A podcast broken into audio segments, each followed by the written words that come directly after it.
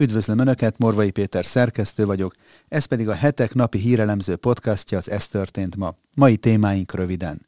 Lemondott Liz Truss brit miniszterelnök, aki mindössze 44 napig volt kormányfő. Bill Gates szerint az európai energiaválság jó, mert a gázhiány és a megfizethetetlen árak arra készítik az országokat, hogy átálljanak a megújuló energiaforrásokra. Tömeges, illegális migráció miatt Finnország határkerítést építene az Oroszországgal közös határára.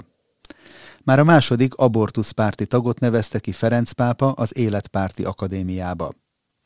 Minden joga mozdulat egy hindu istenséget jelképez, ezért démonizálódhatnak a gyakorlói, állítja egy katolikus pap, aki több évtizedes tapasztalattal rendelkezik a démonizésben. Apró Antal soha nem követte meg a magyar népet, eddig családja sem. Unokája pedig most, október 23-án utcára hívja az embereket, mondta Balogh Gábor történész a heteknek adott interjúban. Önök az október 20-ai adást hallják, a nap legizgalmasabb híreit és aktualitásokat a hetek válogatásában. Mindenről részletesen is olvashatnak és hallgathatnak a hetek.hu oldalon, illetve YouTube csatornánkon. Az adásban elhangzott témákhoz a videó leírásában megtalálják a kapcsolódó linkeket is. Köszönjük, hogy a mai nappal már több mint tízezren feliratkoztak a YouTube csatornánkra is, és hogyha esetleg ezt nem tették volna még meg, kérem csatlakozzanak, hogy biztosan értesüljenek a legfrissebb tartalmainkról. Nézzük akkor a témáinkat részletesebben. Lemondott Liz Truss brit miniszterelnök, aki mindössze 44 napig volt kormányfő. Truss szeptember elején választották meg Boris Johnson lemondása után az Egyesült Királyság miniszterelnökének, de szinte azonnal veszíteni kezdett a támogatottságából gazdaságpolitikai tervei miatt. Ahogy arról beszámoltunk, Truss nemrégiben elismerte, hogy hibázott, hiszen választási ígéreteivel már a miniszterelnöki választása után szinte azonnal szembe ment, és nem csak a gazdaságpolitikai terveit kellett visszavonnia, hanem új pénzügyminisztert is kellett kineveznie. A napokban már a brit miniszterelnök pártársainak is a többsége úgy gondolta, hogy Trussnak le kellene mondania. Truss a brit konzervatív pártban betöltött elnöki szerepére vonatkozó leköszönő beszédében elmondta, hogy olyan kihívásokkal teli időszakban került kormányfői pozícióba, amikor nem csak dúl az orosz-ukrán háború, de sokan agódnak a rezsijük kifizetése miatt is. Elmondása szerint az volt a célja, hogy megváltoztassa a negatív tendenciát, hogy Nagy-Britannia túl hosszú ideje tapasztalt alacsony gazdasági növekedést, ezért akart adócsökkentést. Truss a pártelnöki pozícióból való lemondásával a miniszterelnöki széktől is búcsúzik, de addig hatalmon marad, amíg az utódját ki nem jelölik.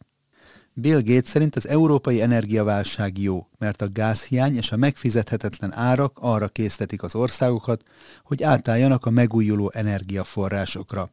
Szerinte szükség van egy tervre, ami felgyorsítja a folyamatot. Hosszú távon jó, hogy Európában gázhiány van, és hogy egyre drágább az energiahordozó, mondta a Microsoft társalapítója a CNBC-nek. A pénzember szerint a kialakult helyzet végső soron arra készteti a kontinenst, hogy ráálljon a megújuló energiákra, az emberek pedig nem akarnak majd az orosz földgáztól függeni. Gates az interjúban ugyanakkor elismerte, hogy az emberek túlzottan optimisták azzal kapcsolatban, hogy milyen gyorsan lehet megújulókra váltani. Ezzel szemben ő azon a véleményen van, hogy találni kell nem orosz szénhidrogén lelőhelyeket. A milliárdos az interjúban arról is beszélt, hogy nem lenne helyes egyből kivéreztetni a fosszilis energiaszektort, mert úgymond az emberek így jutnak el a munkába, és így kerülik el, hogy halára fagyjanak télen, mondta Bill Gates. Ugyanakkor kijelentette, hogy nem lehet megbízni a piacban, hogy magától a megújulók felé fordul majd, ezért szükség van egy tervre, ami felgyorsíthatja ezt a folyamatot. Egyre valószínűbb, hogy Finnország kerítést fog építeni Oroszországgal közös határára, miután már az ellenzéki pártok is támogatják Sanna Marin finn miniszterelnök javaslatát. Finnország több mint 1300 kilométeren határos Oroszországgal. A kerítést a határ délkeleti szakaszára tervezik, ahol a legnagyobb az átmenő forgalom, írja a Euronews. Helsinki az esetleges tömeges illegális migrációt szeretné megakadályozni a kerítés építésével. Be akarjuk biztosítani, hogy határőreink elegendő támogatással rendelkezzenek a feladataik ellátásához. Emellett fel kell készülniük minden zavaró helyzetre is, mondta Sanna Marin, finn miniszterelnök. A kerítést 260 km hosszúra tervezik. Az építkezés három évig tartana, a projekt költségvetését pedig több millió euróra becsülik. A végső döntés azonban a jövő évre csúszhat, ugyanis az áprilisban esedékes parlamenti választásokat akkor tartják Finnországban. Minden joga mozdulat egy hindu istenséget jelképez, ezért démonizálódhatnak a gyakorlói, állítja egy katolikus pap, aki több évtizedes tapasztalattal rendelkezik a démonizésben. Dr. Taylor Marshall teológus egy katolikus papot kérdezett arról, hogy a joga vajon démonizálhatja-e az azt gyakorló embereket a katolikus teológus Chad Ripperger atyával készített interjút, aki több évtizedes tapasztalattal rendelkezik a démonizésben, és könyvet is írt a témában tapasztalatairól. Ripperger a jogával kapcsolatos kérdésre egyértelmű választ adott. Igen, az emberek sátáni befolyás alá kerülhetnek. Ismerek két olyan nőt is, akik démonizálódtak a joga gyakorlás miatt, és olyanokat is, akik démonizáltak voltak, és azzal, hogy jogáztak, még több démon lett bennük. Ezért én azt szoktam mondani az embereknek, hogy teljesen maradjanak távol ettől. Ripperger atya azt javasolta a hallgatóságának, hogy olvassanak utána a témának, és vizsgálják meg, mit mondanak a jogáról maguk a joga mesterek, mert ők vannak úgymond a hierarchia csúcsán. Minnyáján azt mondják, hogy a testhelyzetek, a mozdulatok és a nyújtások, amelyeket a jogával végeznek, mind bizonyos keleti istenségeket jelképeznek, akik olyanok, mint a démonok, mert a népek által felmagasztalt istenségek azok démonok, tette hozzá a katolikus pap. Már a második abortusz párti tagot nevezte ki Ferenc pápa az Életpárti Akadémiába. Ferenc pápa abortusz párti közgazdát nevezett ki az Pápai Életpárti Akadémia tagjának. Marianna Metsukato többször is a terhesség megszakítás támogató posztokat osztott meg a közösségi médiában. Azonban nem ő az első abortusz támogató tag, akit az egyházvezető az intézmény tagjává tett. Ferenc pápa 2017-ben már kinevezett egy abortuszpárti egyetemi teológia professzort az akadémiába, amely akkor nagy felháborodást keltett, tekintettel arra, hogy az intézményt 1994-ben második János Pál pápa alapította azért, hogy az emberi élet védelmezéséért tevékenykedjen.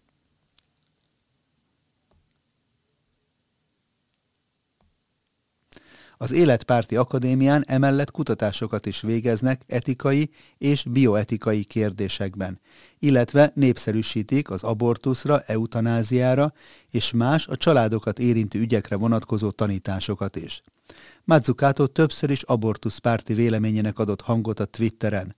Például az amerikai Roe kontra Véd abortusz védelmi határozat hatájon kívül helyezését bíráló posztokat osztott meg a közösségi médiában. Robert P. George, a Princeton Egyetem katolikus professzora sokkolónak és botrányosak nevezte Mazzucato kinevezését. A Pápai Életpárti Akadémia célja az, hogy előmozdítsa az egyházaknak azt a küldetését, hogy növelje a tiszteletet minden egyes ember felé, kezdve a mégben lévő drága gyermekekkel. Vagy hisz valaki ebben a feladatban, vagy nem. Amennyiben nem, akkor miért akarna valaki a Pápai Akadémia tagja lenni, nyilatkozta a professzor.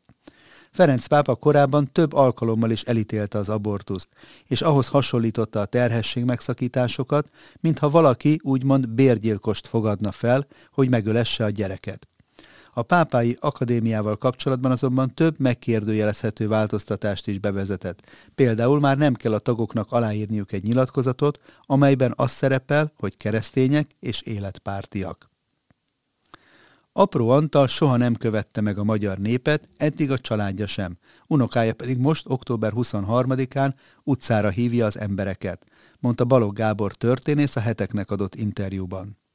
Apró Antal már rögtön a forradalom és szabadságharc kirobbanása után fasiszta csürhének nevezte a felvonuló budapestieket, a pesti srácokat és lányokat. Ez a hozzáállása nem sokat változik az idők folyamán sem, mondta lapunknak Balogh Gábor, a terrorháza történésze, aki szerint egyetlen kommunista vezető sem kért bocsánatot 1956-ért és a megtorlásokért.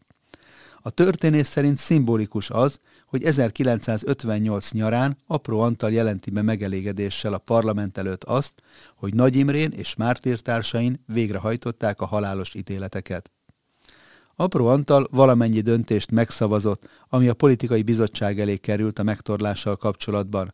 Akár a bírósági perekre gondoljunk, akár a börtönbüntetésekre, vagy akár később, a 60-as évek elején ismételten beinduló kollektivizálásra, vagyis a föld magán tulajdon erőszakos felszámolására. Balogh Gábor azt a hírt nem kívánta lapunknak kommentálni, hogy apró Antal unokája most október 23-ára utcára hívja az embereket. Arra azonban felhívta a figyelmet, hogy a volt kommunista politikusnak lett volna lehetősége a bocsánat kérésre, mert öt évvel túlélte a rendszerváltoztatást, 1994-ben halt meg. Apró Antal azonban nem kért bocsánatot, sem azoktól az áldozatoktól, akik egykoron az ő elvtársai voltak, sem másoktól, ahogy Biszku Bélától vagy más felelősöktől sem hallottunk bocsánatkérést. Enélkül pedig nehéz megbocsátani.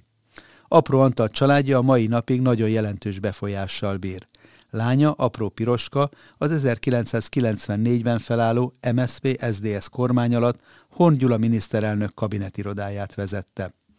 Unokája szintén ismert személyiség, ahogy unokájának a férje is az, aki öt éven keresztül miniszterelnöke volt Magyarországnak.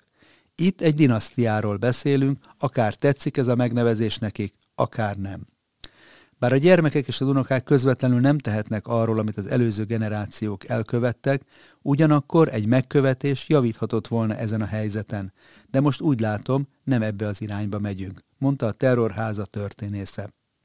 A Balogh Gáborral készült interjúnkban szóba kerültek azok a felvetések is, amelyek az ukrán-orosz háború kapcsán felmerültek a különböző párhuzamokként az 1956-os magyar szabadságharccal kapcsolatban. A beszélgetést a hetek YouTube csatornáján hallgathatják meg, írott változatát pedig a pénteken megjelent lapszámunkban találják meg. Nos, ennyi fér bele mai ajánlónkba. Morvai Pétert hallották az Ez történt ma, október 20-ai adásában. Várom Önöket holnap is aktuális hírekkel, ajánlókkal, és ha szeretnének ezekről biztosan értesülni, akkor kérem iratkozzanak fel a hetek YouTube csatornájára, ahogyan ezt már több mint tízezeren meg is tették, amit ezúton is nagyon köszönünk akik pedig szeretnék támogatni a hamarosan 25 éves évfordulójához érkező hetek elemző, világértelmező munkáját, a leírásban szereplő linken találhatják meg az ehhez szükséges információkat. Köszönöm a megtisztelő figyelmüket, és a holnapi találkozásig további szép napot kívánok mindenkinek a viszonthallásra.